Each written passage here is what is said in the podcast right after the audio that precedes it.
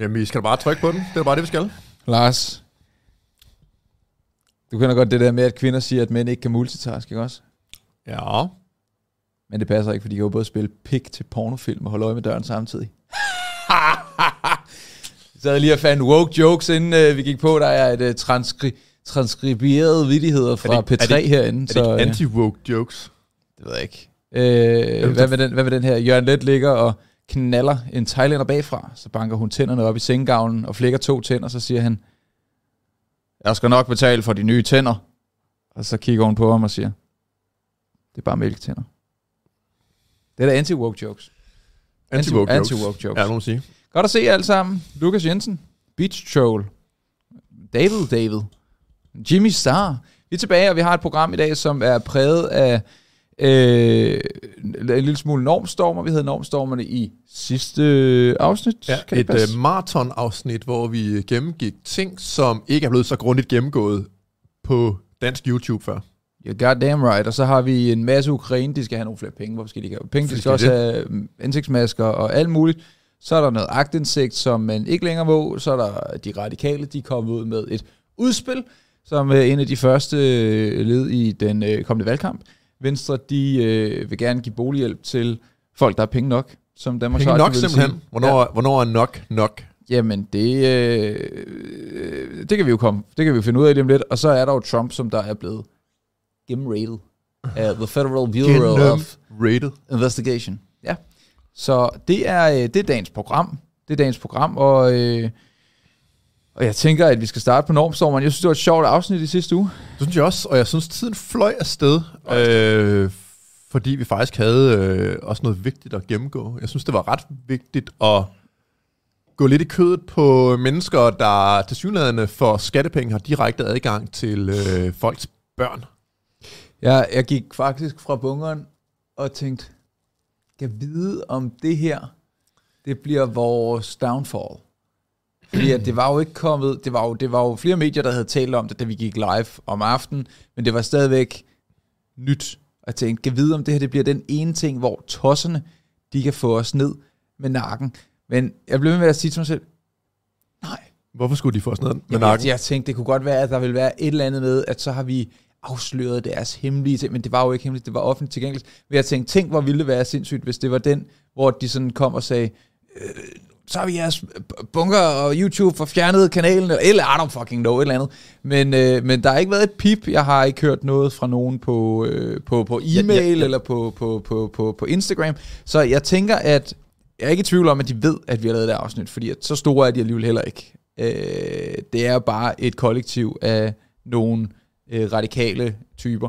Så jeg er ikke i tvivl om, at de har siddet til frokost og, og, og, og hatet på os. Det ved jeg. Selvfølgelig er det det. Det tror jeg også, ja.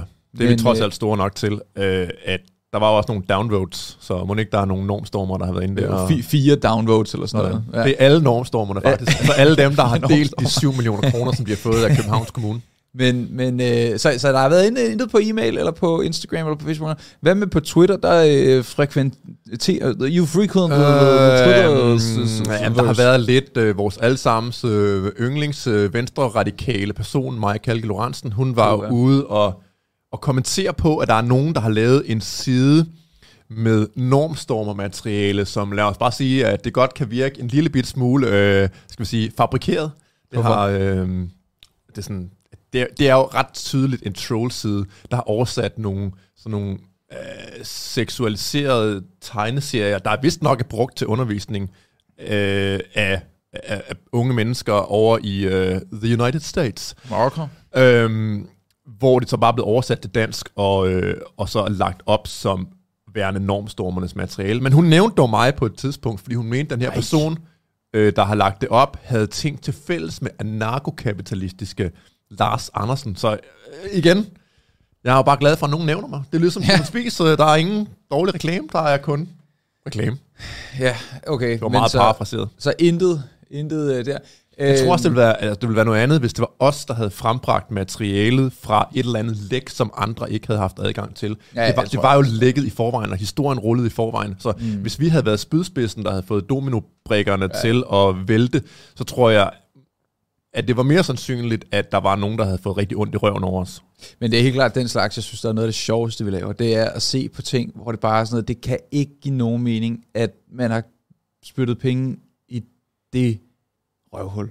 Altså, det forstår jeg simpelthen ikke. Det er noget værd lort, de laver, og øh, på en eller anden måde så får de penge. Men de har jo faktisk fået penge på ulovligvis, fordi at øh, de øh, i Danmark, hvis, øh, hvis du skal ud, og kommunen skal øh, lave en opgave, og den er over et vist beløb, mm-hmm. hvis beløbet det mm-hmm. er over 5,6 millioner kroner, på 5,6 millioner kroner eller derover, så skal opgaven i udbud. På samme måde som hvis, øh, hvad fanden ved jeg, ja, alle opgaver skal i udbud igennem sådan noget øh, kommunal haløjse. Og, og det er jo fordi, man ikke vil, altså det er jo øh, hvis penge, der er taget fra skatteyderne. Ja, ja, og så hvis der er nogen, der har en øh, ven, der har et murfirma eller Præcis. sådan noget, så der får alle kommunale opgaver, uden at andre har chancen for at byde på det, så altså, man prøver bare at undgå nepotisme og korruption og sådan noget. Men øh, det har de øh, så sandelig øh, også undgået på en eller anden måde. De har i hvert fald undgået systemet, fordi at kommunen har givet dem pengene. Så hvis I kan huske det fra sidste uge, så fik de 7,6 millioner kroner i 2019. Og øh, den har de valgt at dele i to. Det vil sige, at de på den måde kunne snige sig udenom den grænse, øh, der lå på 5,6 millioner kroner. Det er den artikel fra Berlingske Tidene, der kom til på det. Men der er paywall og sådan noget, så vi kommer ikke til at snakke så meget om artiklen, men bare nærmere om princippet i, at de her folk, og det ved jeg jo ikke, om det er normstormerne, der har haft en finger med i spillet, men i hvert fald de folk, som der har givet pengene til normstormerne, har synes at det var så Godt og vigtigt. God idé, at, øh, at der må vi hellere sikre os, at de får alle øh, 7,6 millioner kroner, øh, uden at den skal til, til udbud eller nogen andre. Du ved, der, øh, der, der, er nogle agenda, eller... Der er nogle andre stakkels venstre radikale, der ja. er gået glip af de her penge. Præcis. Hvordan skal de nu leve, når nu stormerne styrmerne, de får alle pengene. Det er sådan en lidt sjov... Øh, der er også selvfølgelig en analogi, der kan øh, høre til det her, øh, fordi der er hvidvaskningsregler i Danmark, og det der er kommet i øh, sådan de fleste vestlige lande, så øh, man bekæmper øh, kontanter og kontantbetalinger så godt man overhovedet kan, fordi man gerne vil styre folks økonomi og have magt over dem og mange grimme ting. Øh, men så de her hvidvaskningsregler, de er jo sådan, at øh, der er en eller anden grænse for, hvor mange penge man må betale kontant for et eller andet. Det kan være, øh, den er lige sat ned til 20.000 kroner, før var den 100.000, og før det var den vist bare uendelig stor. Altså i 1960, der kunne du sgu nok gå ned og købe en villa øh, med en kuffert fyldt med penge. Det var ikke nok noget problem. Mm. Så man, jeg tror, man stadigvæk kan i Schweiz, hvis nok. De har sådan en ret ja. stor, fed kontantkultur. Nå, øh, men altså, hvis man i dag godt vil købe en bil til, øh, lad os sige, øh, 38.000 kroner, ja. Så øh, kan man jo ikke bare gå ned og give 38.000 kroner til bilforhandleren. Men hvad nu, hvis man så gav to rater? Ja, hvis man så gav en rate på, øh, på, øh, på, på delt op i to, så er hvidvaskningsloven stadigvæk delt sådan op, eller lavet sådan, at det vil være ulovligt, fordi at de ved godt, det er en omgåelse af reglen, bare at dele retten op i to. Altså, hvis du, lad os sige, at du skulle købe et eller andet andet produkt, altså øh, en cykel, og så koster cyklen øh, 19.000, og støttebenet koster 2.000. Mm. Og så, ja, så er man ligesom kommet over det. Det er ulovligt i forhold til hvidvaskningsreglerne. Og det er jo sådan en pendant til det her, man har lavet, hvor man basalt set bare omgår øh, loven Øh, og det er så til synligheden mere eller mindre okay for dem. Det får garanteret ingen konsekvenser. Der er ikke nogen, der kommer i fængsel, ligesom ham bilforhandleren, der for nylig, for et par år siden, modtog øh, euro for en bil i kontanter, og så viste det sig, at beløbet var over 50.000 kroner. Det var den gamle grænse, så fik han en straf for det. Men altså, hvis the plebes gør noget forkert, altså os bønder, undersåtter, så falder den store hammer, men når det er kommunale folk og vendetjenester i politisk regi, Ja, så øh, kan der højst blive en, øh, en harsk artikel bag en paywall ud af det. På, vi har ikke fået nogen navn på det nu. Der er stadigvæk ikke nogen, der er kommet frem og så sagt, det er dem her, der har siddet i det her udvalg på det her tidspunkt, som der har bevilget de her penge. Øh, der, er ikke, der er ikke rigtig nogen, der har gået ud og så sagt, at... Øh, ja, hvor ligger ansvaret hen? Det var sådan, om det er kommunen, og det er bare sådan en stor, grå pagehors masse, hvor man ikke kan placere noget ansvar. Så der er jo nok næppe nogen, der kommer i, i fængsel for det her øh, selvom øh, jeg da godt kunne tænke mig, at det skete. Og jeg tror også, de mennesker, der har siddet med det, det er jo ikke et tilfælde, det her. Jeg er rimelig sikker på, at det er mennesker, der sidder i kommunen, der er stærkt venstreorienterede, der har en eller anden relation til de mennesker, der vil storme øh, borgerlige normer. Øhm, så jeg er sikker på, at det ikke bare er totalt random tilfælde. Det er altså sandsynligvis nepotisme og korruption af aller værste grad. Men de startede jo fire år før. Jeg tror, det var i 2015, de fik deres første pose penge. Ikke lige så mange penge, øh, men, øh, men der fik de også en god pose penge for det. Og øh, så de har jo faktisk siddet igennem en del forskellige øh, mennesker, der har været inde på kommunen. Ja, ja, det er, det er, bare, det er bare kørt øh, i år efter år til synligheden, øh, uden der er nogen, der sådan har rigtig sagt, øh, hey, det her det er vildt og mærkeligt og skadeligt og sådan noget, men Ja. ja.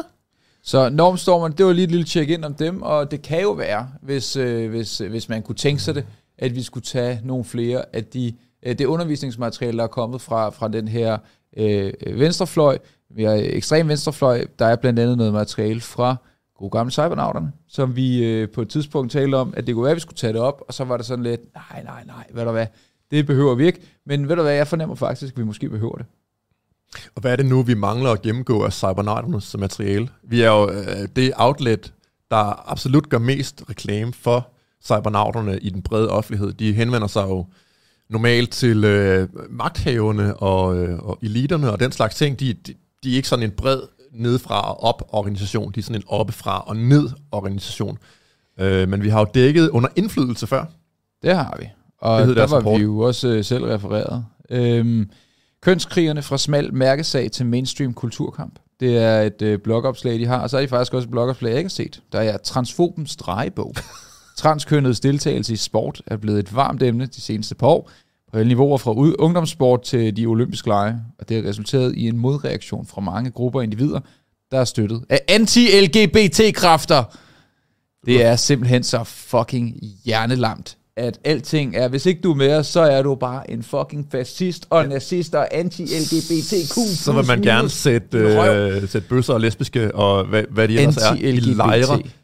Det er bare sådan lidt, man kan også godt bare være almindelig konservativ marker, eller bare et almindeligt menneske, som måske ikke nødvendigvis synes, at børn skal øh, have hormon, øh, øh, øh, hvad hedder sådan noget? Øh, Blogger, der gør, at de Ja. går i puberteten og sådan noget. Ja, det, Nå, det er meget og så har de også lavet en podcast, eller de har, det var faktisk bare Maja, øh, Kjell Lorentzen og, og, og, og, og he, øh, Justice, øh, whatever navnet var jeg. der på. Monir, Ja, jeg kan ikke huske. Monir, øh, ja, hvad hun ellers hed øh, som, som vist også har været inde over en af de podcasts. Øh, så øh, tilrettelæggelse og produktion, Michael Lorentzen, voice acts. Ja, ja, nå, så det kunne vi sagtens gøre. Det kunne være meget øh, interessant at, øh, at, lave, øh, at lave det, hvis, øh, hvis man er interesseret i det. Og hvordan er det, man kan vise, at man er interesseret i det, Lars? Send os nogle penge.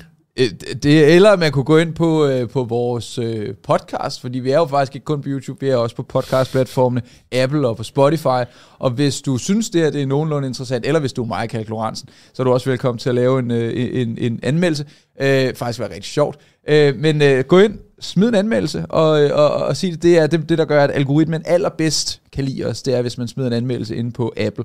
Og øh, vi har været op og røre ved top 3 på comedy, dansk comedy i flere omgange. Øh, Hvilket jeg ikke forstår. det, det, det, jeg synes, det er fantastisk. Så, øh, så hvis vi skal over øh, alle de der, du ved, eliten, Iben Jejle og, og Christian Fuglendorf og sådan noget, så må du give os en anmeldelse. Nå, men nu skal I høre her, det er ikke det eneste, vi har, fordi at vi skal også ind over Ukraine. Jeg ved godt, I har hørt en masse om Ukraine, men i dag, der har det været Ukraine-dag, der har været en helt stor Ukraine-dag, fordi at øh, Mette Frederiksen klarer sig jo ikke helt fantastisk i meningsmålingerne i øjeblikket, Lars. Er det ikke Ukraine-dag hver dag?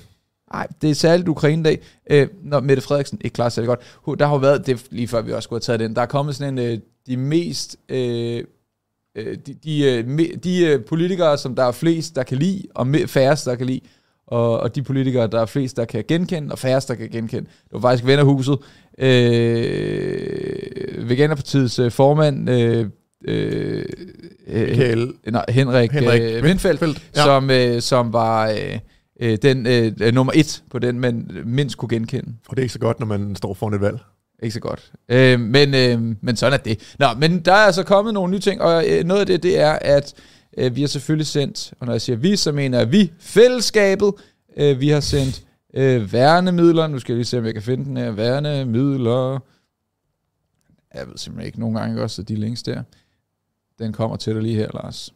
Fordi vi har nemlig sendt værnemidler, vi som danskerne, vi har sendt værnemidler afsted til Ukraine.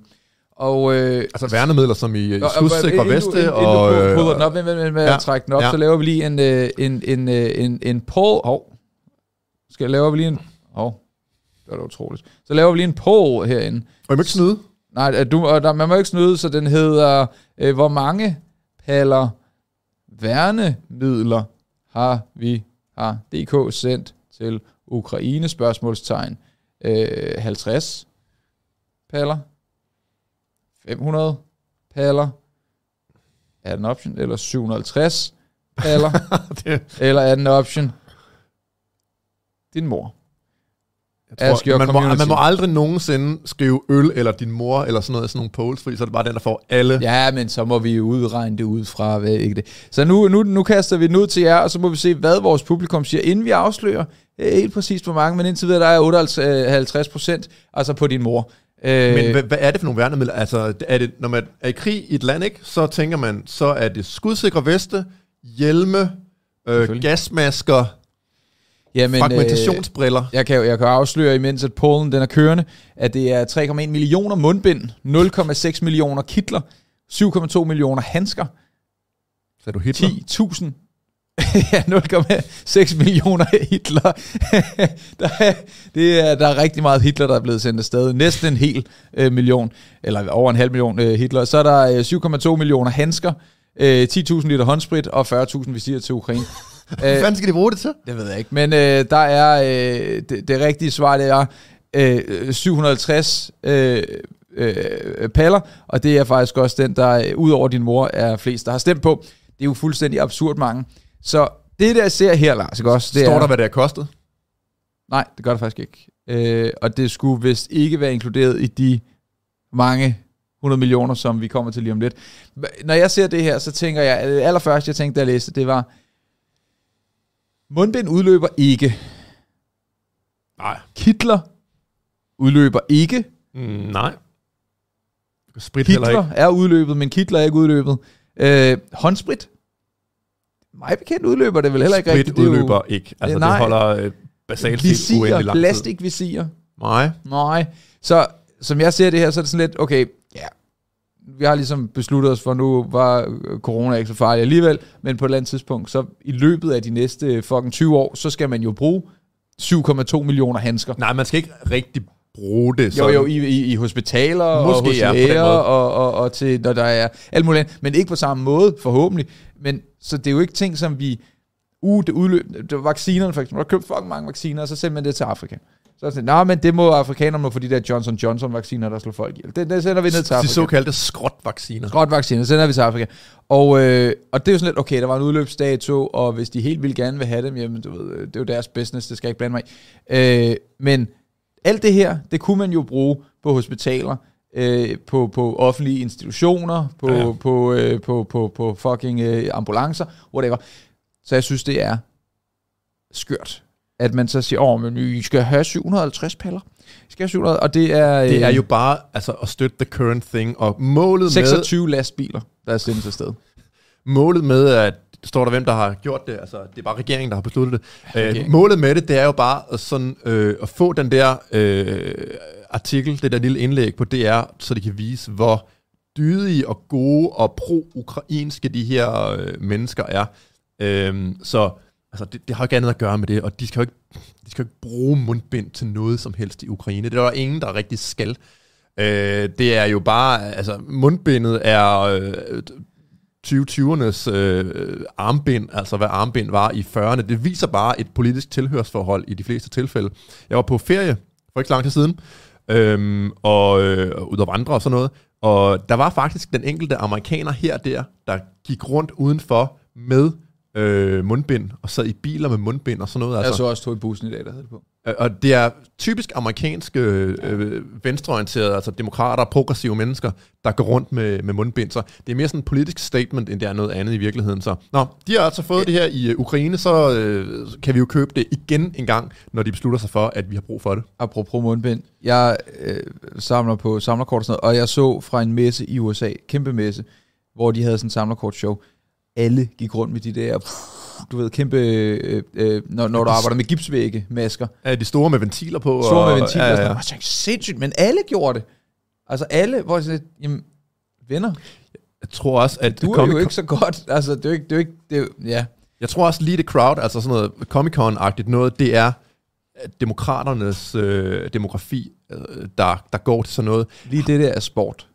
Det er jo sportsfolk, øh, okay. primært sportskort, og der tror jeg sgu ikke, at de er... Øh, ja, det er, det er weird. Men, men, men det er jo usædvanligt. Nå, men, men øh, det jeg så tænker, og du, du, jeg ved godt, du siger, Alex, jamen, du er jo ikke konspirationsteoretiker. Det er du ikke. Du er jo den fornuftige stemme her i podcasten, Alex. Det er jo det, du er. Men det, der skete samtidig med, at øh, de går ud og så siger, hey, har I lyst til at have her, her mange værnemidler? Det følgende. Mette Frederiksen afviser at sende Barbara Bertelsen hjem. Det bliver ikke i dag. Statsministeriets departementchef Barbara Bertelsen bliver sendt hjem, selvom at Blå Blok øh, godt vil have det.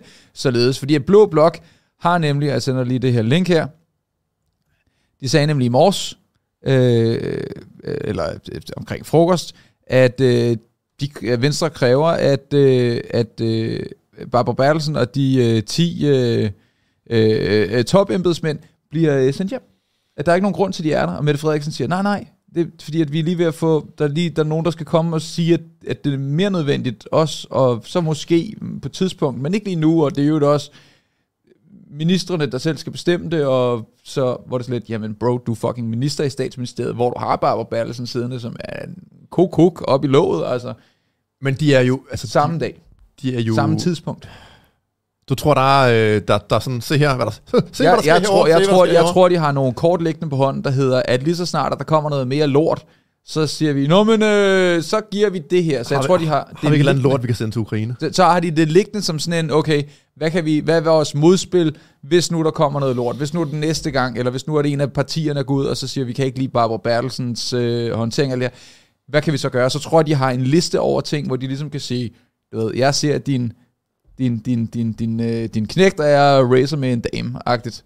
Ja, jeg jamen. tror, det er det, altså, fordi det æder med mig pusset lige i dag, det er bare blevet til sådan en Ukraine-dag. Hvis, hvis man havde som politisk rådgiver skulle koordinere, så vil det ikke være samtidig med, at de giver 820 millioner kroner. Så går de ikke ud samme dag, og så siger, åh, der også nogle vandmidler. Det, det, det, man strækker det så langt man kan. Du vil gerne have, at det ligesom skal vare så lang tid som muligt, og så vil man hellere sige, jamen så lad os ombooke værnemidlerne til om fire dage, jeg er 100 på, at de... Ja, selvfølgelig er det det, og jeg tror ikke engang, det er kynisk og konspirationsteoretisk at sige, at det fungerer sådan. Altså sådan er politisk spin bare, og man prøver at begrave øh, lortesager øh, på en eller anden måde. Eller hvis der er en stor lortesag, så øh, siger man også, hvad har vi ellers lortesager? Lad os komme af med dem med det samme, fordi så fortaber de sig i øh, glemsternes tog, fordi de bliver overskygget af den større lortesag. Så ja, jamen, de er nogle, øh, nogle kyniske mennesker, der der selvfølgelig prøver at spænde tingene til deres øh, egen fordel, og så er det jo typisk til skatteydernes, øh, altså på skatteydernes regning, når det her sker, ikke? Fordi altså, så deler vi nogle gaver ud, og så kan vi øh, få nogle nyheder ud af det. Det er jo øh, gennemskueligt for de fleste. Ja, nej, ikke gang for de fleste. Det er for, gennemskueligt for nogen, men desværre ikke for alle. Jeg tror ikke, DR's læsere, der ikke læser DR som sådan et haha regimets nyheder, jeg tror ikke, det er særlig gennemskueligt for dem nødvendigvis. Jeg synes, vi skal lige tage, øh, tage et par ord fra Sofie Lød, der siger, at i Venstre finder vi det naturligt, at Barbara Bertelsen og de øvrige topembedsmænd, der har fået meget hård kritik fra min kommission, hjemsendes, mens sagen undersøges og behandles i det ansættelsesretslige system. Så det er jo så meget sent at sige det, øh, synes jeg. Meget, meget sent at sige det. Øh, og så øh, siger hun øh, også, at øh, man kan ikke sidde i det fuldkommen, man kan ikke sidde det fuldstændigt overhørige, når Øh, der kommer så alvorlig en kritik fra Mink-kommissionen, hvor de siger, at der er begået tjenesteforseelser øh, i en sådan grovhed, at det offentlige bør drage dem til ansvar. Og det er jo fuldstændig rigtigt. Øh, og, øh, og så... Øh, hvis, der var, hvis der var altså pangdangen i, øh, i en privat virksomhed af en eller anden, der havde lavet noget virkelig, virkelig lort. Lad os sige, at i Novo Nordisk er der en eller anden øh, højtstående teknikdirektør, whatever, der er kommet til at blande stryknin i, øh, i abekop-vaccinen eller et eller andet, så kan jeg love dig for, at øh, han var sendt hjem på øh, røv og albu, fordi man ikke som privat virksomhed vil kunne øh, leve med øh, den øh, belastning, det var at have en person siddende, som kunderne vil sige, hey, det her det er bare fucked up, altså han skal ikke være der. Selvfølgelig var han blevet sendt hjem, for noget lignende eller noget mindre, men når det gælder folk i den offentlige administration, så er det bare pff, whatever. Mette skulle møde op til, med F skulle møde op til med Folketingets, øh, Folketingets grænskningsudvalg og redegøre for den øh, forløbige kritik. Øh, og øh, til det, der siger hun, at når det kommer til hjemsendelse af Barbara Bertelsen, så er det et tillidsspørgsmål, og jeg har fuld tillid til statsministeriets departementchef. altså, hvordan? Har hun læst nogle af de tekstbeskeder, ja. eller er hun bare bims i låget også? Jamen, hun er jo medsamsvoren. Det er jo ligesom at spørge øh, præsidenten i øh, lederen af en eller anden bande, om han synes, at den næstkommanderende i banden har gjort noget forkert. Selvfølgelig synes han ikke det. De dækker over hinanden, fordi de er jo på samme politiske side, har haft samme projekt og er involveret i den samme øh, kriminalitet. Så at spørge hende, det er jo simpelthen bare et partsindlæg af den anden verden. Selvfølgelig, hvis hun sagde, at øh, Barbara Bertelsen var en forfærdelig kvinde, der havde begået alvorlige øh, brud på grundloven og basal forvaltningsskik og alle mulige ting, så pegede fingrene også på hende selv, altså, og, og det har hun jo ikke øh, nogen interesse i at gøre så. Hvem, hvem tænker du ellers, at de ville spørge i forhold til det? Jeg tror, de ville spørge du ved, nogle skarpe jurister eller sådan noget, eller tænker du, de ville spørge Jeff? Når du siger det sådan, så stemmer jeg B. Jeff har selvfølgelig også fagforeningen Jeff, som, vil du lige forklare, hvem Jeff er? Ja, det er øh, økonomers og juristers fagforening. Ikke? Altså, det er typisk folk, der sidder i statsadministrationen, øh, sådan nogle akademisk uddannede øh, papirskubber mennesker, der ikke nødvendigvis producerer særlig meget værdi. Det er deres fagforening. Ja. Jeg synes både politikere og medier lige skal trække vejret en gang og lade processen gå sin gang. For vi har et system, der fungerer, siger Thomas Terkelsen, administrerende direktør i Jeff. I Jeff har vi altid haft samme standpunkt. Skal være god grund øh, til det, før man griber ind øh, til et så indgribende værktøj som hjemsendelse, og det synes vi altså ikke, det er her. Der skal være god grund til det. er jo bare en fucking socialdemokrat, der dækker for en anden socialdemokrat, og det er fuldstændig bims. Nu har jeg ikke lige øh, googlet Thomas Terkelsen, øh, men det skulle ikke undre mig, at han havde ting øh, i sin fortid, der viste, at han var venligt stemt over for øh, Socialdemokratiet. Og det er altså bare det, at man er leder af Djøf, ja, præcis. viser bare, at man basalt set er rimelig meget på linje med de siddende magthavere. Øh, så altså, det giver næsten sig selv. Skal vi lige prøve at søge Thomas? Nu prøver jeg bare lige for sjov skyld at se, hvad der står på LinkedIn. Det kunne, det kunne være lidt sjovt. Det kunne være lidt sjovt. Det kunne være lidt sjovt at se om... Øh, han er senior director. Han har ikke en, uh, en skummel, skummel fortid jeg tror, i Socialdemokraterne. Jeg tror ikke, det er den samme, jeg har fundet. Godt, ikke øh, ham, øh, ham Nej, det er Jo, jeg, jeg har en administrativ direktør her. Sådan. Men, øh, okay, mener altså, han uh, har... Billedet sort-hvid.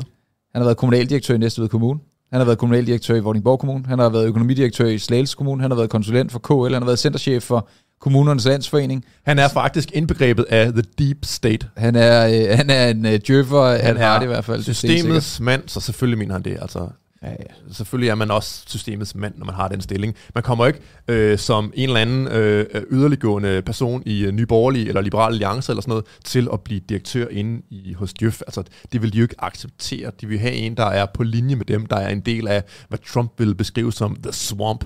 Og så følger han øh, Djøf og Ruk. Okay, det var, det var, the final straw. Det, det, var the final, det var the final straw. Ruk. ja. Nå, men så, øh, der har været et stort møde i dag, vi er ikke færdige med Ukraine nu, der har været et stort møde i dag. Øh, Danmark har hostet øh, den her charity øh, event, hvor at landet skulle spytte øh, penge i kassen til, at Ukraine øh, kunne øh, få en masse nye våben. Og øh, og der er flere ting i den. Nummer et, det er, at de har fået 11 milliarder kroner, hvoraf Danmark har givet 820 millioner kroner. Nu er vi oppe på 3 milliarder kroner. Det er næsten Danmarks Radios budget på et år. Øh, det æder med mig mange penge. Man kan godt få en del øh, infanterivåben for 3 milliarder kroner. Og det synes du? På det brugte øh, marked. Så, øh, men, de har ikke fået alt, hvad de ønsker sig. Det var da ærgerligt, var? Ja, de har ikke fået alt, hvad de ønsker Vil de have nogle nukes eller sådan noget? De vil, ja, de vil nemlig gerne have Øh, nu skal vi se, om jeg har systemer og øh, den slags. Jamen selvfølgelig Stadig vil tænke på ønskelisten. Er klar på den her? Vi skal ja, se den her klar. video. Øh, fordi den her video er nemlig øh, lige et øh, minut langt, og øh, en øh, korrespondent fra Danmarks Radio, der fortæller, at jamen, øh, det er fint nok, at de har fået de her øh, penge, men de, øh, de, de, øh, jeg har sendt til dig. Har du sendt til mig? Ja, den øh, nederste. Øh, men de... Øh, men de... Øh, den der. Yes. Men, øh, men de mangler altså nogle ting, der kan øh, angribe. De har fået for meget forsvar, og nu vil de gerne have noget mere offensivt. De vil gerne øh, nå Moskva. De vil gerne gøre det, som hverken Napoleon eller Hitler kunne. Ja. Med 150 års mellemrum. Lad os øh, lige se, hvad, hvad de har at sige her. Ja. Der er ingen tvivl om, at der er stadigvæk ting på Ukraines ønskeliste, som øh, den vestlige øh, de vestlige partnere ikke har tænkt sig at, at opfylde. Blandt andet i dag sagde Ukraines forsvarsminister, at man stadigvæk gerne ville have kampfly, altså moderne vestlige kampfly, som er i stand til at tage kampen op mod det russiske luftvåben, og formentlig, det er i hvert fald det, der er teorien, ret let kunne nedkæmpe og angribe dem på den anden side af fronten. Men det må vi altså stadigvæk konstatere, at selvom den her berømte røde linje har rykket sig rigtig meget, altså den røde linje for, hvad de vestlige lande vil hjælpe med, ja, så er der stadigvæk noget, som der ikke kan gå i opfyldelse, som der ikke kan komme øh, hvad hedder sådan noget, øh, grønne flueben ud for. Og det er altså øh, blandt andet kampfly, og så er det også visse typer af missiler, som vi, så vidt vi ved, stadigvæk ikke er blevet doneret. Altså missiler, der kan række rigtig langt ind, potentielt ind i russisk kerneland. Jo. Hvad tænker du til det? Jamen, jeg tænker, at grænserne jo bare rykker sig hele tiden, så hvad der ikke er muligt at donere i dag, er måske muligt at donere om 30 dage. Okay. Øhm, og så sådan helt, øh, helt meta og overordnet i forhold til at træne soldater, som øh, Danmark også åbenbart, har jeg lige fundet ud af, er involveret i i England. Der vil de træne uh, infanterisoldater, hvis nok på en, en 3-4 uger. Jeg tror, det er 130 danske ja. soldater, der bliver sendt afsted. Øhm, og, og våbendonationer og alle mulige ting, altså næsten alt, der ikke har der er ikke nogen øh, fra de vestlige statsmagters militær, der trykker på aftrækkeren i forhold til at kæmpe mod russiske styrker, men det virker som om, at alle andre ting, træning, udstyr, øh, efterretninger, satellitbilleder, alle mulige ting, altså alt andet end rent faktisk at trykke på aftrækkeren, øh, er noget, som Vesten er med til. Så det er sådan en, en pseudokrig, som Vesten egentlig er i med Rusland. Og jeg er personligt meget, meget bange for, at det trækker Vesten ind i en stor konflikt med Rusland, fordi fra russisk side, og de er nogle, øh, nogle tosser og bastards, og de skal ikke have angrebet og sådan noget, der er mange ting i vejen.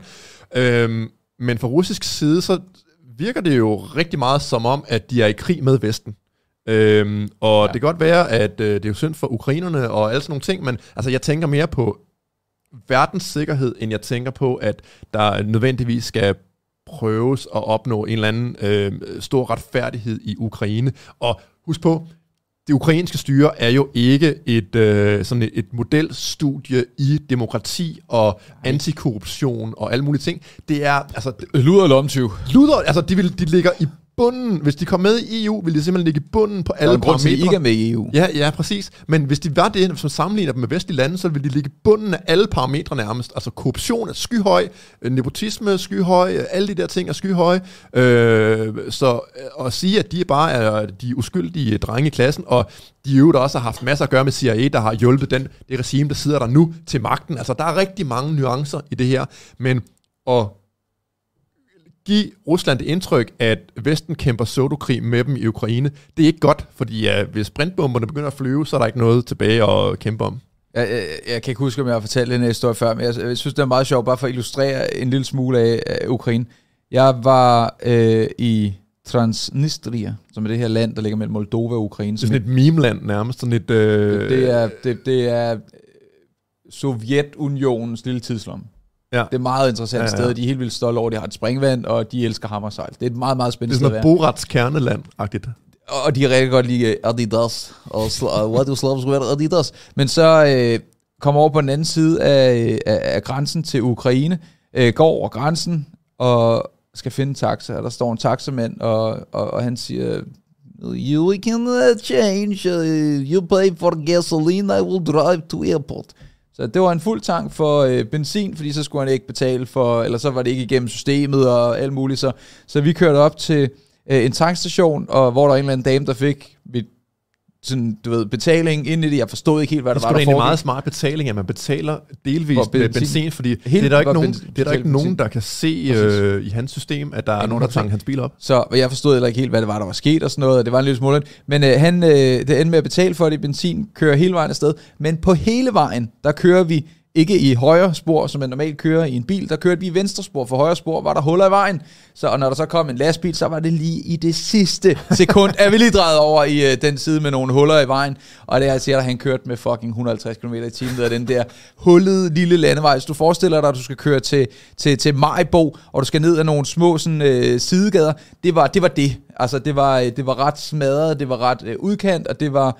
Øh, i nærheden af Odessa, som er en øh, pænt stor øh, by ellers.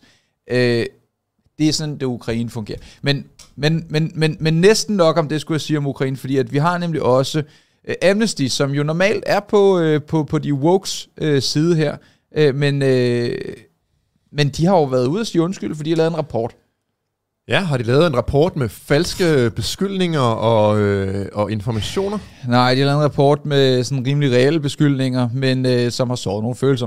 Så jeg synes, jeg synes faktisk bare, vi skal læse den op. Det, her, det er en øh, artikel fra TV2. Amnesty undskylder til Ukraine efter udskældt rapport. Vi kommer ikke til at gennemgå rapporten eller særlig meget andet, øh, men, men vi tager lige den her. Organisationen står ved sine konklusioner, men understreger, at Ukraine ikke holdes ansvarlig for russisk angreb på civil. Amnesty International beklager søndag for den sorg og vrede, som ny rapport fra Menneskerettighedsorganisationen har forårsaget. Rapporten, der anklagede ukrainske styrker for at bryde krigens lov og bringe civiler, civile i fare, har vagt fordømmelse i Ukraine og ført til, at chefen for Amnesty's ukrainske afdeling har trukket sig i protest.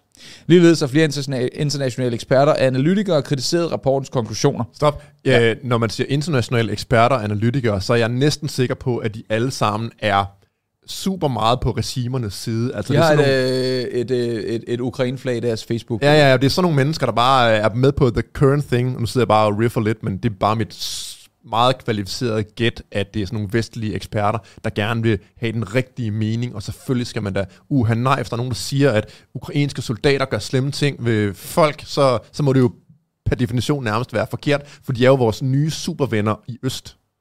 Ja. Øh, så øh, øh, Amnesty Internationals prioritet i denne og i enhver konflikt er at sikre, at civile er beskyttet. Det var oprigtigt vores eneste mål, da vi udgav dette seneste stykke forskning. Selvom at vi fuldt ud øh, står ved vores resultater, beklager vi den smerte, der er forårsaget, skriver organisationen. Men, så de står ved deres resultater. De siger undskyld alligevel, øh, fordi at der er nogen, der føler sig øh, øh forarvet. Øh, det, jeg kan ikke helt forstå det. De har lavet en rapport, og tingene der i er til synligheden ikke forkerte. Øh, men så, fordi der er nogen, der er blevet kede af det, så går de ud og undskylder. Hvordan fan er det en måde at drive Og folk er jo blevet kede af det, fordi at på? herhjemme udtale Kenneth Ølenschlager Schlæger Buhl, der er militærforsker ved Forsvarets Akademi med speciale i folkeret, at tingene er mere nuanceret, end Amnesty øh, udlægger konventionerne. Øh, og det er blandt andet fordi, at Rusland uden tvivl vil udnytte den her rapport og sige, at I kan bare se, at ukrainerne skjuler sig derinde. Og det er jo sådan en, det er jo sådan en, der, øh, så findes der jo aldrig nogen sandheder, man må sige, hvis den ene, der, uanset hvad, så må man jo ikke sige noget om Ukraine på noget tidspunkt. Man fik noget negativt. Må ikke sige noget negativt om Ukraine, men der er jo, altså, jeg er mere på, jeg, jeg synes ikke, Rusland er øh, super nice på nogen som helst måde, faktisk øh, tværtimod, men der er da ikke nogen tvivl om, at der er temmelig mange ting, der sker. Jeg kender også folk, der er dernede, har været dernede, som siger, altså, de, de, øh, de, de, øh, du ved, lige børn leger bedst, så, så det er, øh, der, der er helt klart, ja, der, der, sker fra der, begge Der er jo sket forfærdelige ting ude i Øst-Ukraine øh, igennem en del år, hvor øh, den ukrainske regering har haft et meget stramt forhold til sådan nogle øh, pro-russiske mennesker derude. Øh, der er der blevet slået masser af mennesker ihjel, øh, og foregået forfærdelige ting. Men det er ikke noget, vi taler om, fordi lige nu er, øh, er regimets holdning det, at øh, Ukraine bare er altiders, og det skal der ikke slås skov i lykken på. Jeg var engang facer hos Amnesty. Jeg hader facer. Jeg, var, jeg havde ikke nogen penge, så jeg var nødt til at få et job, og så fik jeg det job ret hurtigt, og man får ret god løn hos. Jeg kan godt forestille mig, at du er en super god facer. Jeg var elendig facer. Problemet Nå. er, at jeg kan jo ikke lide Amnesty, og jeg har været 19 år, og talen den var... Øh, går du ind for en halv voldtægt? Og så skulle man snakke om en halv voldtægt, i forhold til, hvis man havde øh, været øh, beruset, og så videre, så videre. Men det som... Så jeg havde været der... Øh, øh, en måned eller sådan noget, og så skulle jeg ind til chefen, som så spørger mig, det virker lidt som om, du har lyst til at være her. Og så siger jeg, ved du hvad, det er altså... Ved du hvad, du har sgu helt ret. altså, der, der er jo noget af det, jeg skal forklare om, at, øh, at, at dødstraffen ikke må eksistere, hvor at, at det forklarer jeg jo ikke, fordi at jeg synes jo, at dødstraffen er, er, er, altså, når man ser på nogle af de mennesker, der har været i verden, øh, og jeg kan ikke huske, hvem jeg refererede til, om det var sådan noget Ted Bundy eller sådan et eller andet, hvor jeg var sådan lidt, jeg er sgu ikke sikker på, at, at det er en marker, som der fortjener meget mere, end, end at få sin egen medicin. Øh, så var hun også lidt, okay, ja, Ja, du har nok ikke gjort match her. Om vi skulle runde den af, så siger jeg, ja, det må vi nok heller. Så måtte vi jo runde den af, men øh, ja, noget der for, du ved, I don't know, 5.000 ud eller sådan noget. Sådan. Så er det til husleje og til et par robrødsmadder. Vi skal have nogle uh, superchat til chatten uh, læst op her, og der er blandt andet Sad Dane, som sender 50 kroner og skriver glædelig varmcheck. Lars, et hurtigt skud på erstatningsværdien af ulovlig fratagelse af en persons rettighed, det vil sige uden en dommerkendelse. Har du et hurtigt skud til det? Du har der, der, er, der, er jo, der er jo nogle, øh, jeg må jo hellere prøve at svare for en 50'er, der, der er jo nogle takster i forhold til ulovlig øh, rens, rensagning og ulovlig tilbageholdelse og ulovlig fængsling, at man får et eller andet beløb per en eller anden tidsenhed, eller hvad der er sket med en. Øh, det er nok det nærmeste, jeg kommer på det. Prøv at søge på erstatninger og finde noget lignende. Så spørger Andreas, om øh, vi har nogle kommentarer til Paludans demonstrationer i Sverige. Jeg har faktisk ikke fulgt med i det her til et stykke tid. Jeg har heller ikke fulgt så meget med. Jeg har set, at han er i gang derovre, men jeg har ikke sådan lige fulgt med i detaljer, så jeg har ikke rigtig nogen kommentarer. Ja, hvis der er nogle vilde videoer af det, så øh, send det til os på, øh, på, på ytringspligtpodcast.gmail.com. Jeg har ikke, øh, jeg plejer, at, jeg har ikke været, jeg, jeg, jeg har jo gået cold turkey på TikTok. Jeg havde lige sådan en periode, hvor jeg ville lægge nogle Pokémon-videoer på TikTok, og så blev jeg jo fanget i det der fucking lorte web af lorte-videoer. Og inden jeg vidste det, så blev den ved med at vise mig alt muligt, som jeg ikke havde lyst til at se, men som jeg åbenbart gerne ville se alligevel. Damer med store bryster? Øh, nej, øh, near misses. Sådan noget, hvor det, du er lige ved at komme til skade, men du kommer ikke til skade. Det er synligheden en af mine guilty pleasures. Men øh, så jeg har ikke været på TikTok, og jeg plejer at få øh, øh Rasmus' ting igennem TikTok. Øh, Esser33 øh, skriver, sender 20 kroner, skriver Men in Black tilbage på gaden. Er det en, øh, øh, et spørgsmål eller en kommentar? Er de tilbage på gaden? Øh, det har jeg ikke hørt, det men det er nok en, der ønsker, at de kommer tilbage Men jeg kunne godt gaden. tænke mig, at Men in Black blev til øh, den danske befolkning tilbage på gaden. Jeg synes, Men in Black, med, at det er sådan lidt for øh, hooligan, øh, Brøndby, øh, øh, hvad ved du? Øh, jeg vil gerne have, at det skal være befolkningen, der går, at det er, at det, det er alle, der kommer med Det får du ikke, fordi... Det tror jeg. Nej, Øh, jeg tror ikke... Hvis vi øh, kommer med en nedlukning mere, så tror jeg, der vil være ekstremt mange, når vi kigger på, hvordan LinkedIn reagerer på den slags ting. Jeg tror, der vil være mange almindelige, borgerlige, konservative, liberale mennesker, som godt kunne udgøre en ret stor del af befolkningen, som ikke nødvendigvis er, hvad ved du, hår og... Øh, Jamen ja, man, jeg, jeg håber, du har ret. Ja, jeg håber slet ikke, at vi skal, øh, skal finde ud af det. Men øh, godt, så går vi øh, direkte fra det ene sted i udlandet til det næste, Lars, fordi at jeg synes også, at vi skal nå ind over det her. Nancy Pelosi Ja, øh, hende med de store øh, gamle bryster. Og øh, jeg, jeg, okay, jeg, jeg, jeg, har, jeg har bare set en masse er memes øh, af Nancy Pelosi, men ved nu har jeg ikke lige, øh, vi har ikke rigtig talt om det her, så nu riffer vi lidt. Øh, du vil ind på, at hun har været en tur i det taiwanesiske. Det er rigtigt. Ja.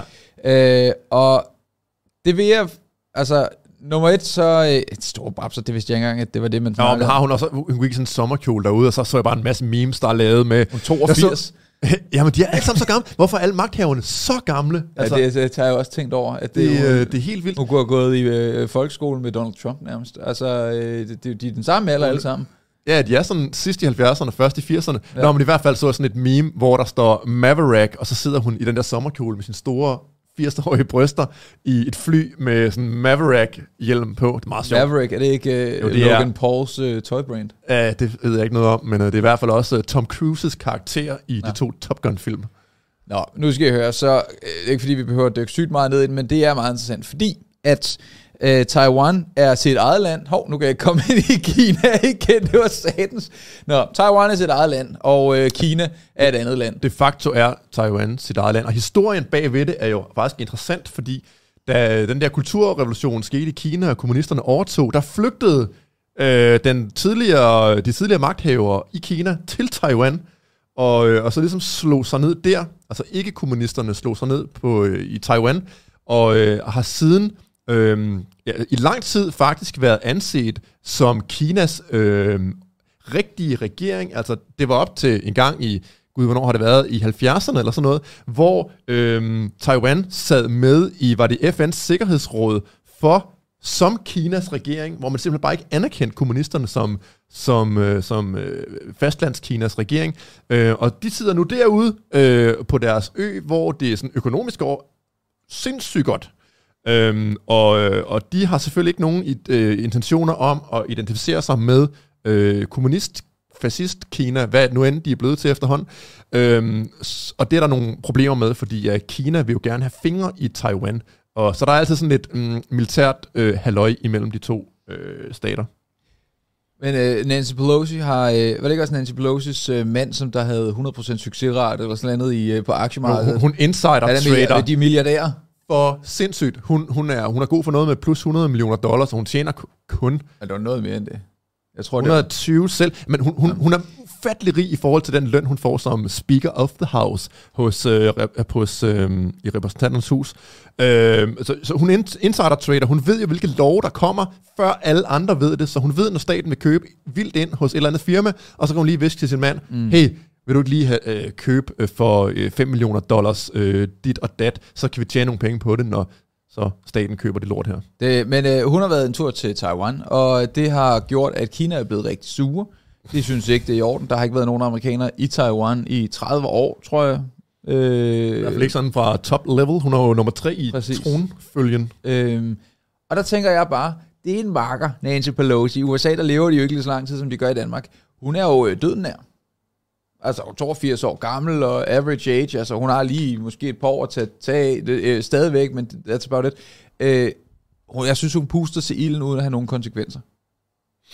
Jeg, jeg kan heller ikke, altså jeg støtter ikke den slags øh, raslen med sablerne, fordi igen, ligesom øh, Ukraine-konflikten, øh, hvor Vesten står på den ene side, øh, og, og hvis der går noget rigtig galt, så flyver brintbomberne, og det samme ude i Taiwan, altså Kina har også et arsenal af nukleare springhoveder, så jo mere spænding man får til at ske derude, jo øh, jo mere galt kan det også gå, og jo også for verdenshandlen. Lad os bare sige, at øh, Kina laver en flådeblokade af Taiwan.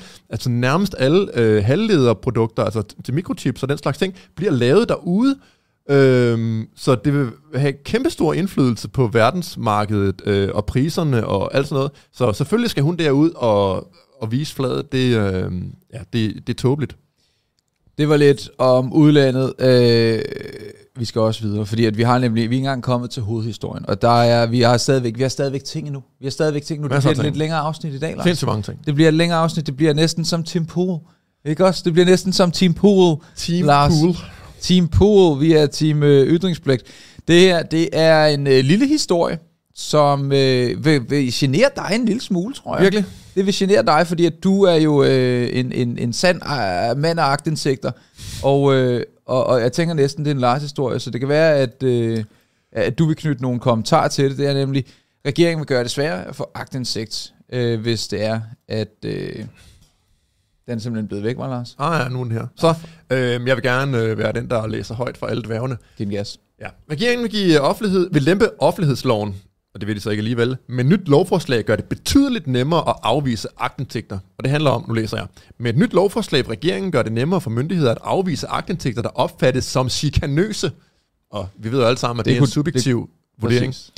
Eksperter advarer mod gummiparagrafer og mere lukkethed, og så vækker det undren, at regeringen foreslår stramninger frem for de lempelser, som statsministeriet bebudede i kølvandet for min kommissionen. Så man, man siger, at ah, vi skal lempe offentlighedsloven, fordi der har været øh, historisk upopulær. De kan, øh, blevet kaldt mørklægningsloven, fordi at man i, i, i kommunikationen mellem ministre og embedsmænd ikke længere kan få agtindsigt i, hvad fanden der foregår i nogle tilfælde. Så øh, magtudøvelsen er blevet øh, mindre øh, efter offentlighedsloven, som jo er et vildt navn til noget, der gør, at man kan få mindre indsigt i, hvad det offentlige laver.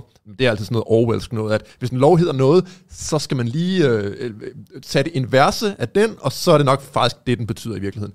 Nå, men de vil i hvert fald komme til livs, nu parafraserer jeg bare helt lortet, de vil... Øh, de vil gerne gøre sådan, at mennesker, der søger agtindsigt, lad os bare tage mig selv som eksempel, i øh, hvem der har begået øh, den ene og den anden øh, semiforbrydelse i offentlig tjeneste, for eksempel navne på politifolk. Nu kunne vi jo tage ham der øh, god gamle Sebastian, øh, som øh, prøvede at forhindre mig at filme her for et års tid siden, godt et år siden. Og han der så din tisser? Ja, det gjorde han ikke, fordi jeg nåede aldrig at finde den frem. Ja. Men jeg laver måske også en video om det på min egen kanal, fordi det er sådan en lidt weird sag nu, fordi det er igen blevet afvist af statsadvokaten, at han skal sigtes lige meget. Men der blev søgt agtindsigt i, hvem fanden han var, og altså, øh, hvad han hed, og øh, sådan noget. Og det ville jo give til at starte med, fordi øh, de mente, at det var sådan øh, af chikanøse grunde, at man havde, at man, jeg og Kla, øh, Klaas, øh, fra, øh, hvad hedder det? Indblik. Indblik. Han søgte agtindsigt i den her sag øh, som journalist. Den blev så ikke givet, fordi at de mente, at der var sådan chikanøse over- eller undertoner i det. Men nu vil man så systematisere det her, øh, og så sige, hvis vi tror, at borgerne vil genere myndighederne, så kan vi godt øh, lade være med at give agtindsigt, og vi kan godt lade være med at nævne navnene på de myndighedspersoner, der har stået for behandlingen af den sag, som øh, borgeren er utilfreds med. Og så kan vi tage en anden øh, relativt berømt øh, inden for de kredse, mand, der har gjort så meget i agtindsigt, og det er jo ikke kun mig, der gør sådan noget, nemlig en, der hedder Rasmus Visby, og shout-out til hans øh, podcast Visbys Verden. Utroligt, som de alle sammen hedder Rasmus. Ja, alle mennesker, vi har noget at gøre med, eller nogen sympati for, hedder Rasmus. Men han er i hvert fald, øh, han er sådan en borgerjournalist, graverjournalist, som har fundet ud af alle mulige øh, korrupte ting, om blandt andet Hillerød Forsyning, der har øh, stemt på sig selv, der har alle mulige former for nepotisme, der klatter skatteydernes penge væk, og han, han har haft mange andre sager også. Hans hovedvåben i de her øh, sager, det er agtindsigt. Fordi hvordan fanden skal man finde ud af, hvad det offentlige laver, hvis man ikke kan få at vide, hvad de laver igennem det våben, der hedder øh, agtindsigt.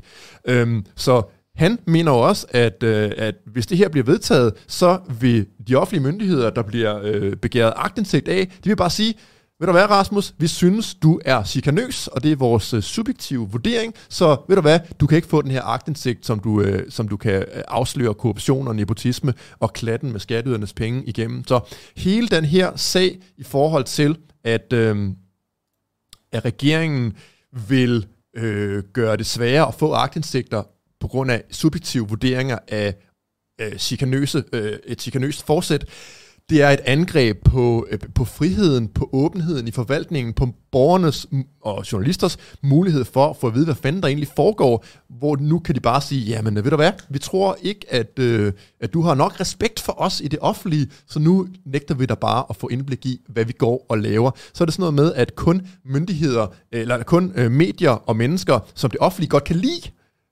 kan få en øh, indblik i, hvad myndighederne går og laver. Så alle dissidenterne, alle øh, i oppositionen, alle der ikke lige kan øh, stå på mål for, hvad der foregår, jamen det kan man i princippet sige, det er sgu øh, fordi, I vil chikanere os, at vi, I vil have de her agtindsigter, så det lukker vi bare for. Det var historien kort, og det er forfærdeligt.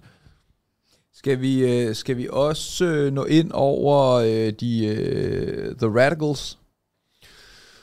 Du mener øh, deres øh, 2030-plan? Mm. Jeg tror, den er lidt langhåret. Jeg sad og lige og bladrede det igennem, og der er del med meget at, øh, at pakke ud der. Der er både noget godt, og der er noget skidt, og, øh, og de vil gerne give nogle flere penge til forsvaret, hvilket er meget uradikalt af dem, synes jeg. Øh, så øh, skal vi bare holde os til øh, manden med det flotte blonde hår? Det er sagtens. Øh, lad os gøre det. Donald Trump, han... Øh, det kan være, du vil tage lead på den. Jeg vil godt tage et, øh, et lead på Donald Trump. Øh, nu har jeg jo efterhånden øh, sådan der. Jeg vil bare øh, riff den, og så sige, at Donald Trumps hjem i... Åh, oh, stort hjem. Hvad var det, hedder? Del, der... Jeg kan ikke huske det. det, det mar det... Øh, mar det... Lort det mar. Ja. jo, ret det mar. det er blevet øh, renset af FBI, og så ja, vi kan da godt lige tage... Mar det Lago. Mar det Lago, ja. Øhm, det er, har en artikel her. Rensning af Trumps hjem sender republikanere, republikanere i det røde felt. Jeg har set nok. Altså DR's nyhed her. Øhm, og så, det var faktisk første gang, jeg så danske mediers øh, reportage om det her. Øh, og de skriver nede i, øh, det hedder ikke brødteksten, det hedder, det hedder noget andet. Donald Trump kan have interesse i at bruge rensagningen som en politisk sag, vurderer ekspert. Og da jeg læste det, at da jeg læste, at DR skrev, at Trump kunne have interesse i at bruge det som politisk sag, der sprang kæden lidt af for mig på, øh, på Instagram, fordi det er, er røde og på 100% på demokraternes side, og de hader Trump for fuld udblæsning. Men før vi øh, går ind i det, så kan vi jo sådan lige sige, at grunden til, tror vi nok, vi ved det ikke helt, at han blev renset, er, at der er nogen, der mener, at han har taget dokumenter ud af det hvide hus, som han ikke måtte, øh, og som han så har opbevaret i, i sit hjem et eller andet sted i, i modstrid med reglerne, hvilket i sig selv er lidt weird, fordi at der er, man må godt have, som tidligere præsident har man nogle privilegier, der må man godt tage ting med ud, og man kan også godt afklassificere de her dokumenter, mens man er i embedet, så det er jo ikke engang nødvendigvis øh, klassificerede dokumenter mere. Så det er tvivlsomt, om han har overhovedet begået noget, noget ulovligt. Jeg, jeg tror, jeg tror øh, hvis jeg kan tilrette den en lille smule, så hedder den, at der er vist ikke så meget tvivl om, hvorvidt han har taget tingene ud, men der er tvivl om, hvorvidt at det er den alene årsag til, at de har renset det. Ja. Han har, og hvis jeg husker helt rigtigt, så er det 15 papkasser, som de ville lægge sag an, et eller andet, hvis ikke han afleverede det tilbage, så afleverede han noget af det tilbage, manglede at aflevere noget af det tilbage, og det har han så øh, fået renset sit hjem for nu, hvilket er fuldstændig uhørt, hvis det alene, han er til trods alt den senest tidende præsident i USA, det er aldrig nogensinde sket før, der har været vildere sager end det her, hvis det alene at det, det er. Og derfor, så, som vi også snakkede om, inden vi gik i gang, så er det meget bananrepublikagtigt. Ja, det er super bananrepublikagtigt forstået på den måde, at i bananrepublikker, altså lad os bare sige sådan nogle øh, sydamerikanske lande, der er det jo typisk sådan, at når regimet skifter, når magten bliver overdraget, så bruger de nye magthavere en masse energi på at forfølge de gamle magthavere.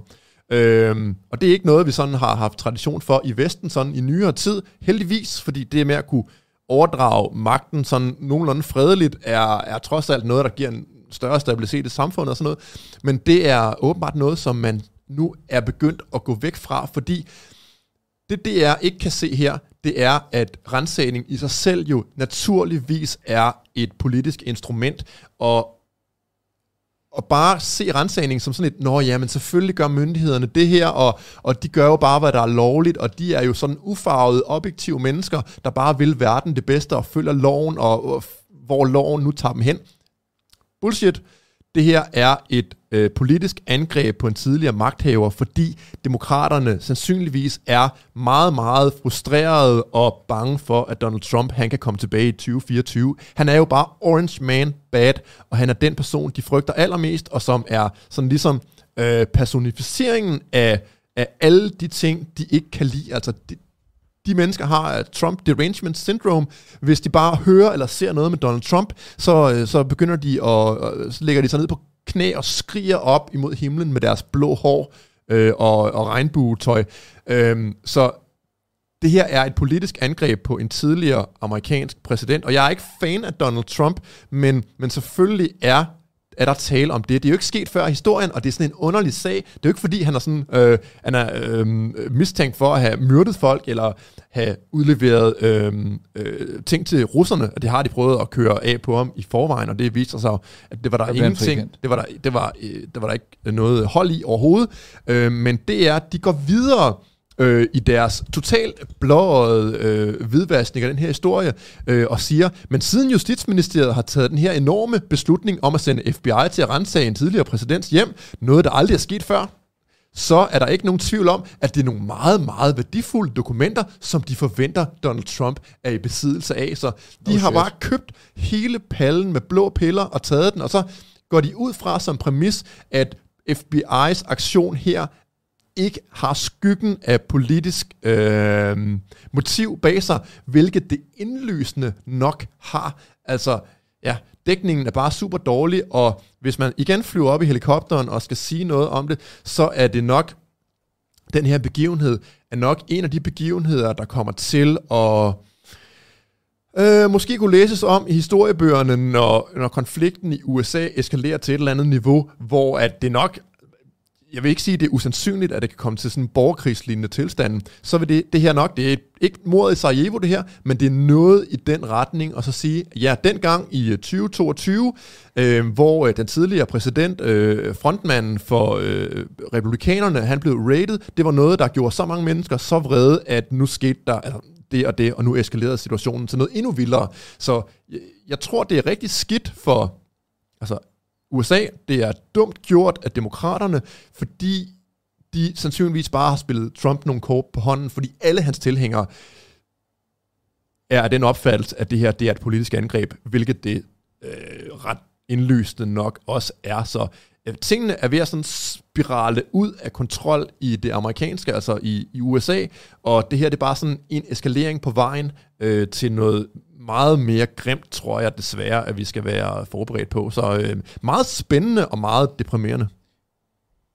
Men også fuldstændig ude i hampen, at det skulle være den årsag alene, at de har gjort det. Der kan, sim- der kan simpelthen ikke kun være det, fordi at der har, der har været så mange sager, der har været så meget værre. Og så tager de udgangspunkt i, at han måske har taget noget, som... Jeg, jeg er overhovedet som ikke afleveret tilbage, ja. Det er ikke fordi, at jeg skal... Du ved, det er ikke en, på nogen måde en bark, jeg har lyst til at dø på. Jeg ser det bare som ekstremt uproportionelt, og som en gigantisk sag, men fordi at der har været så meget gag, og så meget weird shit igennem de sidste par år, øh, så er det sådan lidt, nå jamen selvfølgelig har de har FBI renset. Det, prøv at forestille dig, det er lidt ligesom, at øh, Mette Frederiksen kommer til magten, og så, så, så har så sender hun... Øh, øh, øh, Lars Lykke taget, øh, taget en mappe med hjem, som han ikke lige har noget at aflevere, eller, og så, og så slet, men så smider jeg politiets efterretningstjeneste, så kommer rejseholdet ud og banker på din dør. Ja. Altså det er sådan, det, det er ikke bare banker på din dør, bryder ind og tager alle din, altså gennemgår hele lortet. ja. Altså, det, hvis man vil samle landet, så det er ikke det, de skal gøre, fordi hvis de vil samle landet, så skal man ikke øh, smide mere øh, benzin på bålet. Og det er jo i særdeleshed også det, der er jo så kommet ud af, det er jo så bare, at folk på øh, højrefløjen så siger, jamen de kan da bare plantet et eller andet. Hvad hvis de har gjort det her? Hvad nu hvis der er noget? Så det kommer bare til at gøre mere og mere dårligt, så hvis deres ønske er at splitte landet, jamen så halleluja, hold kæft, hvor I klarer det godt. Så går det rigtig godt, ja. Men hvis jeg har noget som helst ønske om at samle folk, så er de så meget fra forstanden, at det øh, gi- giver nul mening. Øhm, Og hvis vi tager øh, andre eksempler, øh, øh, vores øh, seere slash lyttere er nok øh, øh, bekendt med James O'Keefe fra Project Veritas, øh, som er sådan en, øh, en politisk, ikke en politisk, jo også en politisk organisation, men en journalistisk organisation i hvert fald, der har at gøre med at... Øh, øh, videofilme, sådan undercover arbejde i forhold til at afdække forskellige øh, øh, ulækre ting i magtens midte. Øhm, han blev jo også her for en 10 måneders tid siden øh, renset øh, af de føderale myndigheder, tror jeg nok, det var de føderale, men i hvert fald af myndighederne i USA, fordi øh, han måske nok havde fået af en kilde fået en kopi af øh, Bidens datters dagbog. Øh, noget, som i andre tilfælde, altså med lignende omstændigheder, ikke ville føre til, at myndighederne gik totalt amok. For eksempel, da New York Post, de havde de her Pentagon Papers, som var øh, ulovligt fremkommet, der øh, mente højesteret, at øh, nej, men det var bare et led af, i journalistisk arbejde at behandle det og offentliggøre dele af de her øh, dokumenter. Men det var åbenbart øh, sådan mere eller mindre okay, men så når regimets øh, personer, altså øh, Bidens datter, var involveret i et eller andet, så blev myndighederne pusset på den journalist, der havde med det at gøre. Så selvfølgelig er det sådan en stor politisk kamp, hvor de nu er begyndt at bruge statsmagten direkte i forhold til at sende de her tre bogstavers øh, organisationer efter deres politiske modstandere. Og øh, en anden øh, ting, man kan sammenligne med i forhold til det, det var jo, da Hillary Clinton, hun havde den her sag med e-mails, og hun havde opbevaret mm. øh, mails forkert på sin egen server, ukrypteret og alle mulige ting. Øhm, og, og var der nogen, der rensede Hillary Clinton? Nej, det var der da i hvert fald ikke. Hun er da en del af regimet, og en del af, en af regimets venner. Hun var regimet. Øhm, så, så det havde ikke nogen konsekvenser, så det er indlysende for alle, der ikke er øh, helt væk fra vinduet, at det her bliver brugt øh, på sådan en super politisk måde. Og noget helt tredje eller fjerde, eller hvad jeg er kommet til, det er jo, at når så Trump måske kommer til magten igen, han er jo efterhånden en gammel mand, og det er først om to år eller sådan noget, men når han så kommer til magten igen, så tænker han jo, hmm, er der noget, der skal byttes her? Hvad gjorde I ved mig, da Præcis. jeg var opposition? Og så eskalerer det, fordi Trump er nok ikke øh, den person, der bare vil sige, åh, oh, men øh, bygons er bygons, og for landets fremtid vil jeg bare tilgive jer alle sammen. Det tvivler jeg på, at øh, er i Trumps natur. Så han vil jo nok også i endnu højere udstrækning også begynde at gå mod politiske modstandere. Og så kører vi der ud af, indtil tingene går fuldstændig øh, vanvittigt galt. Så øh, det er interessant at følge med i, men det er godt nok ikke særlig... Øh, det er nok spændende på den forkerte måde, hvis man bor i USA. Og som jeg har sagt mange gange før, så burde de bare få sig en stor national skilsmisse, hvor øh, progressive og konservative, de røde og de blå stater, de går hver til sit, så de ikke skal bokse med hinanden på den her måde. Øh, det vil gøre alle mennesker gladere, medmindre man som selvfølgelig godt som venstreorienteret gerne vil bestemme over, over de andre, øh, eller omvendt.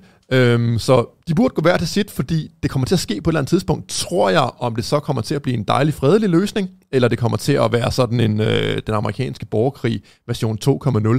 Øh, og det kunne jeg godt frygte, at det kunne blive, fordi det virker ikke som om, at der er særlig mange, der er interesseret i at bare sige, at vi skulle nok lade være med at chikanere hinanden hver fjerde år, når vi har magten, så lad os gå hver til sit. Det synes jeg ikke rigtigt, jeg kan se nogen i mainstream sige. Øh, alt hvad vi har haft på i dag, synes jeg lidt er et tegn på, hvordan Vesten hader Vesten. Altså, ja, der er øh, en mega selvhed blandt helt vildt. Det, det er det bedste øh, i verden. Der er øh, USA, som i bund og grund går i selvdestruktionsmode øh, i forhold til Danmark, som er på vej ind i, at der måske bliver en, en hård tid rent økonomisk, men stadigvæk giver penge væk, fordi at nu har vi opfundet, at, at, at det er det, som vi skal give penge væk til. Øh, hvis flertallet var sådan lidt, om det er så synd for, for, for, for øh, øh, Zimbabwe, jamen så var det der, det var gået. Og det, jeg synes, vi skal prøve at passe en lille smule på os selv. Jeg synes, vi skal rydde op. Øh, vi, vi skal ikke gå ud og, og, og spørge alle naboerne, om, om de kunne tænke sig, at vi, vi slår græs for dem, når vores egne haver er fuldstændig overgroet. Så, så jeg synes, vi skal prøve at holde en lille smule styr på, hvad, hvad Danmark selv kan, kan gøre, for at det bliver godt. Og, og så skal vi prøve at være med at være så fucking hedske over for os selv. Fordi det er virkelig det, som jeg synes, der er et kæmpe problem lige nu. Hele den her wokeism bygger bare på, at vi prøver at destruere det, som der er blevet bygget op. Ja, alle de værdier, som er kommet ud af, af opløsningstiden, og øh, alle de gode, gennemprøvede, konservative værdier er noget, de gerne vil brænde af og bygge deres utopia. Og vi ved, når folk gerne vil gøre det, øh, så går det tit rigtig galt, og, øh, og folk, ja, de risikerer at dø af det i et eller andet, øh, i et eller andet omfang. Vi har set det i Kina, vi har set det i Rusland, vi har set alle mulige steder, hvor man lige pludselig tænker, nu skal det venstreorienterede utopia realiseres. Det går bare super galt, og ja, de woke mennesker, de hader de hader Vesten for, for det, det er med kernefamilien, med ejendomsret, med klar dig selv, pas dig selv, øh, der er mænd, der er kvinder, der er ikke tusind køn. Altså alle de ting, som vi bygger på egentlig som samfund. At du ikke dør af sygdom, at du får lov til at leve, til du er fucking 90 år gammel, at der er... Øh, øh, altså, der er virkelig mange ting, som der foregår, som faktisk er rigtig udmærket, men en eller anden årsag, så, øh, så, så vil vi ikke have det. Eller så vil folk vi, ikke Der er et lille skængert flertal, der ikke, eller et flertal mindretal, der ikke vil have det, og de er bare super gode til at få politisk Ej, bevågenhed. Ja, ja, men som så spreder det ud til et, et markant større flertal. Ja, til, til alle de der siv i vinden, der bare står og blæser, fordi 5% kan godt overbevise mange flere procent ja. om, at et eller andet er rigtigt, selvom de mange flere procent ikke nødvendigvis af sig selv var kommet til nogle weird konklusioner. S33 50 kroner skriver, Men in Black af den danske befolkning sidder i tænketank med læger, psykologer, journalister osv., eller går med i Men in Black. Det er jo sådan, det er jo så meget skønt. Øh, og jeg vil gerne med ud til det på et tidspunkt, når at øh, det igen er en ting. Jeg kunne godt tænke mig, at vi laver noget øh, ytringspligt dækning af det også. Joey Online sender 89 kroner skriver, Hej gutter, tak for et godt show og underholdning generelt. Jeg har lavet en dokumentar om Lars, som jeg håber, I vil tjekke ud, når I har tid ved Lars har kigget på den, øh, så tak for det. Det kunne være, Lars, og øh, det er jo bare en idé, om vi skulle øh, se noget af den i, inde på Patreon. Jeg har ikke set øh, dokumentaren om dig. Det er meget sjovt. Altså, der er ikke noget mere sådan øh, selvsmagende, end at se en dokumentar om sig selv, men øh, det, den er faktisk jeg så noget af den, og jeg sidder og tænkte, gud, når var det sådan, det var? Og når ja, det har jeg også gjort og sådan noget. Så jeg tror, ham mere Joey Online, han på mange måder er mere inde i, hvad fanden jeg har lavet, end, øh, end jeg selv nødvendigvis er.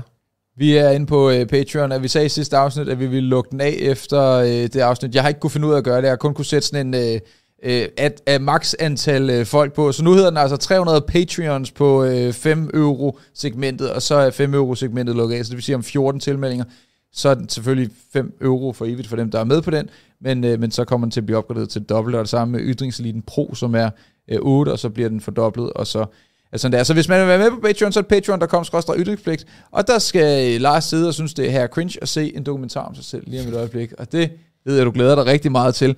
Og hvis ikke man gider det, jamen ved du hvad, så kan du smide et like på podcasten. Det vil være pis fedt. Og, øh, og så meget gerne gå ind på podcastplatformene øh, inde på øh, Spotify. Det kræver, at man har lyttet til noget af den, før man kan smide øh, øh en, en, en, en fem stjerner, hvis det er det, man vil. Og inde på øh, Apple øh, Podcast, så kan du faktisk bare skrive en anmeldelse med det samme. Du kan skrive lige det, du har lyst til. Du kan gå ind, og så kan du skrive geder. Er geder. Du kan også bare skrive skud ud til mænd, eller du kan skrive øh, hold da fest, en fresh fade, som Lars han har fået. Men det er det er for nu. Tusind tak, fordi I har set med på øh, dagens afsnit. Vi er tilbage igen øh, øh, inden alt for længe, og måske endda med en gæst næste gang. Vi kan prøve at se, om vi kan gætte, hvem det er i kommentaren nedenunder. Men nu hopper vi ind på patreon.com-ytringspligt. Hej hej. Hej hej. Hej hej.